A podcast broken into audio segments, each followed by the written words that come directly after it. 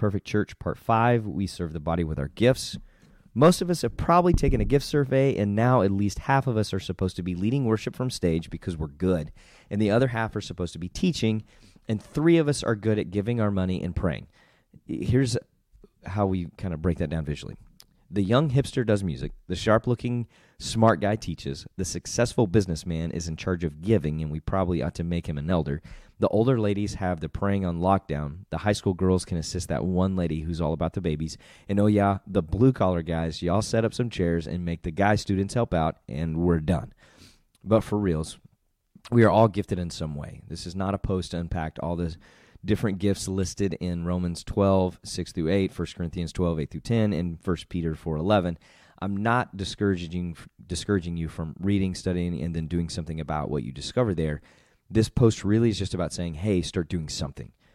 The point is, regardless of who you are and what you're gifted at, each one of us has the capacity to serve and serve well.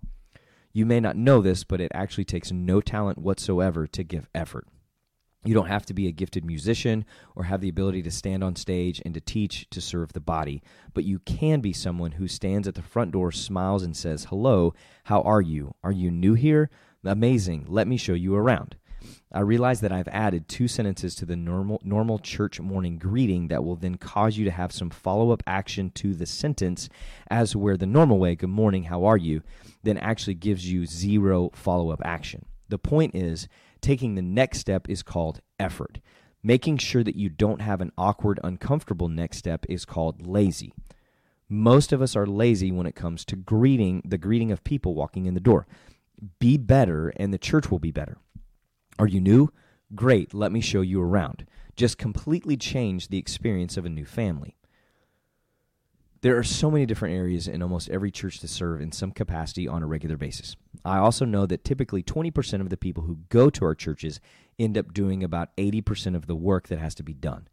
Most, most churches are manned by volunteers on Sunday. A church that runs 2,500 people on Sunday has a staff of between 40 and 60, depending on the area it exists in and the finances that back said staff. That means you have roughly a 1 to 62 and a half staff to attendee ratio for each for the church each Sunday. That's a lot. Should each staff person have a connection with 60 plus people? Yes, absolutely. Each one of those people should have be having a minimum of one gospel conversation, lunch, coffee, breakfast meeting a week with someone in that number grouping that will lead to a deepening of a relationship. At the same time, it's uh, really challenging to actually keep your arms around a church body that is growing, changing, adding people, losing people, just going through the normal church life, etc.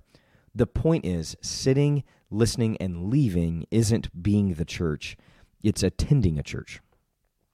So, how do I find my place? Well, number one, like, where is there a need? Is there a need to hold babies each Sunday during a time block? There's your answer. I'm not good with babies. Doesn't matter. They're not good with you either. You, you literally just hold the thing and keep giving them the pacifier until they stop crying or mom comes back at the end of the service. You don't have to take it home. You don't have to raise it. Just be a sensitive human for roughly an hour and 15 minutes. Chairs need to be set up. Great. Pick up some chairs and begin putting them in rows that someone directs you to. Kids and student ministries. These places have to have people who can relate well with kids and have fun. This is a great spot for someone who likes to play. Kids love to play. Ages zero to still living at home for way too long. Kids just love to play. We build relationships by doing that with them. If you hate to play, then be the guy who they make fun of for hating to play and then share the gospel with them. Again, it's not about talent, it's literally need equals effort. Someone needs to count the money. Don't be this guy. Someone else can count the money. There, if there's one job you don't want, this is it. No one, and I mean no one, should desire this job. You remember Judas? That was his job. Just kidding, sort of. Some of us are great with money, some of us are not. I'm good with my money. However, I'm terrible at keeping up with things. If you hand me something at church that has importance or value, chances are high I'm going to set it down and forget it. That doesn't mean that I'm not going to give 100% effort, but doing my best with money for the church is just asking someone else to count it again, the point is to find a need and fill it. You don't have to be good at something to try your best. You just don't. Many times we don't need someone that is super passionate or gifted to fill roles. We just need willing people. Is it better to have a perfect fit, gift, need, passion, etc.? For sure. But that's not typically how it works, or at least it's not how it begins. If there's something that you enjoy, comes easy to you, and there's an opportunity, do it easy enough. If there's an opportunity that opens up that you're not that good at, it's a challenge for you to be excited about, do it anyways. Learn a new skill, work to get better at it, and you might find that you really are gifted in that area. You just needed to learn how to do it. Example I can follow up like a monster. Seriously. Give me a phone number of a new guy and I'm going to wear them out. i have spent literally a month with 20 plus 20 plus phone calls, text, voicemails, coffee meetings, chasing down one visitor who finally trusted Jesus. It's a longer story that I will tell one day. In fact, we may have that guy on the podcast sometime soon. Regardless, the first 10 years of my ministry career, I hated follow up. Every Easter we would we would divide up all the contacts that we got and we would have we'd have to call all 10 to 15 people on our list of newbies and check in I hated it. I literally dreaded it every year, and I did a terrible job. I was always relieved when I would get an answering machine, leave a quick 10 second voicemail, and check that name off the list. Why? Because I didn't know how to do it. I didn't know what I was trying to accomplish other than, hey, thanks for coming, hope you come back. I've learned over time and practice that follow up is an art. It's an art form with an angle. What's the angle? One, I want to tell you Jesus died for you and give you an opportunity to trust him to forgive your sins.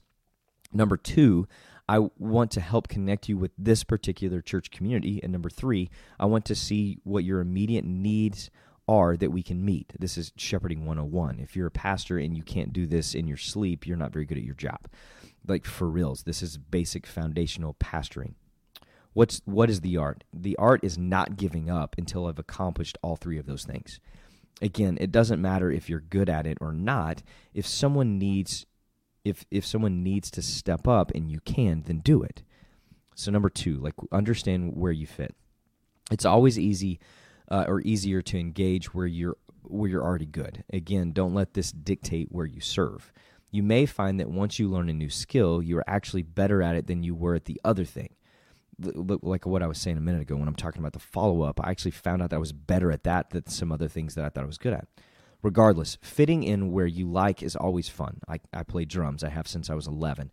I've played in worship bands in middle school, high school, college, early 20s, at camps, retreats, concerts, Sunday morning worships, main stage, little stage, no stage, coffee shops, and restaurant that I had no business having a drum kit in, but we did it anyways. So I play when our church needs me to. I'm not the best, but I can hang and I love it. So when there's an opportunity, I do it, but I don't limit my involvement to just that. I'm really good with high school kids. I'm a professional uh, expert with high school kids. I've worked closely with them for almost two decades in multiple settings churches, schools, outside organizations, etc. Like, this is what I've done with the majority of my adult life. I don't serve in the youth ministry every week. Like, wait, what? I play drums there. I teach when they ask me to, but I don't lead a small group. I don't go to all the events. I don't drive the van, get the snacks, and throw the parties right now. I might one day if there's an open need and I can fill it, but right now there's not. I'm filling roles outside of that area welcome team, follow up, message prep, backup, worship team, podcast, voice. I, am doing things that I really enjoy outside of my well of experience because that's where there's a need presented itself and it fits right now with our life. I'm still giving hours a week away in service, but it didn't have to be in my quote sweet spot. In fact, I'm actually really glad it's not. Let what you be, or let, excuse me, let what you do be a joy, not a burden yes, there are going to be times when it feels like a burden, when you think, I really need to get something else done. Instead of this, I could get so much more work done if I didn't have to take this hour out of my day to go have coffee with a new guy. Any day but today would be better to drive to church to get the donuts early, plan this lesson tonight instead of watching a movie with my wife or mow the lawn this weekend or actually rest from work instead of being uh, a sponsor to lock in lock-ins are evil. If you are over the age of 25, you get a lock-in pass. Like they are not for the faint of heart. They should be banned from the existence in America immediately. Regardless, there's there are days when you don't want to do it. Do it anyways. I've never left a lunch that I wanted to cancel not feeling excited about the conversation I just had. I've yet to play my role where there was a need that I could meet, not having my affection stirred for God, the church, and life stirred, especially when I didn't want to go beforehand. Serving stirs us. And if it's not, then something is wrong. Our motives can ruin our joy. Our expectations can ruin our joy. Our misplaced hopes and outcomes can ruin our joy in making the most out of our opportunities to serve. Anytime we are beginning to feel burned out, you need to first look at you. My heart is typically what's off when I begin to feel burned out when I get tired of fill in the blank, when I just get discouraged, when I begin to say things out of turn or character about who or what I'm serving, that's when things go south. Don't do that.